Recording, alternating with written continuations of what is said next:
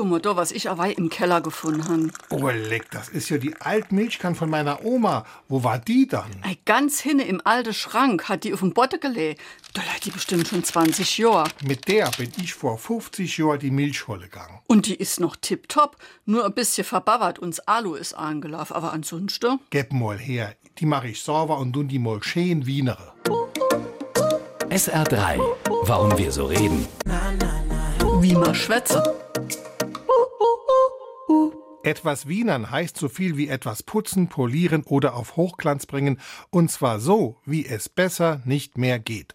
Der Ausdruck ist Ende des 19. Jahrhunderts entstanden, und zwar in der Soldatensprache. Eigentlich war damit nur gemeint, weißes Lederzeug mit Wiener Kalk einzufärben und zu reinigen.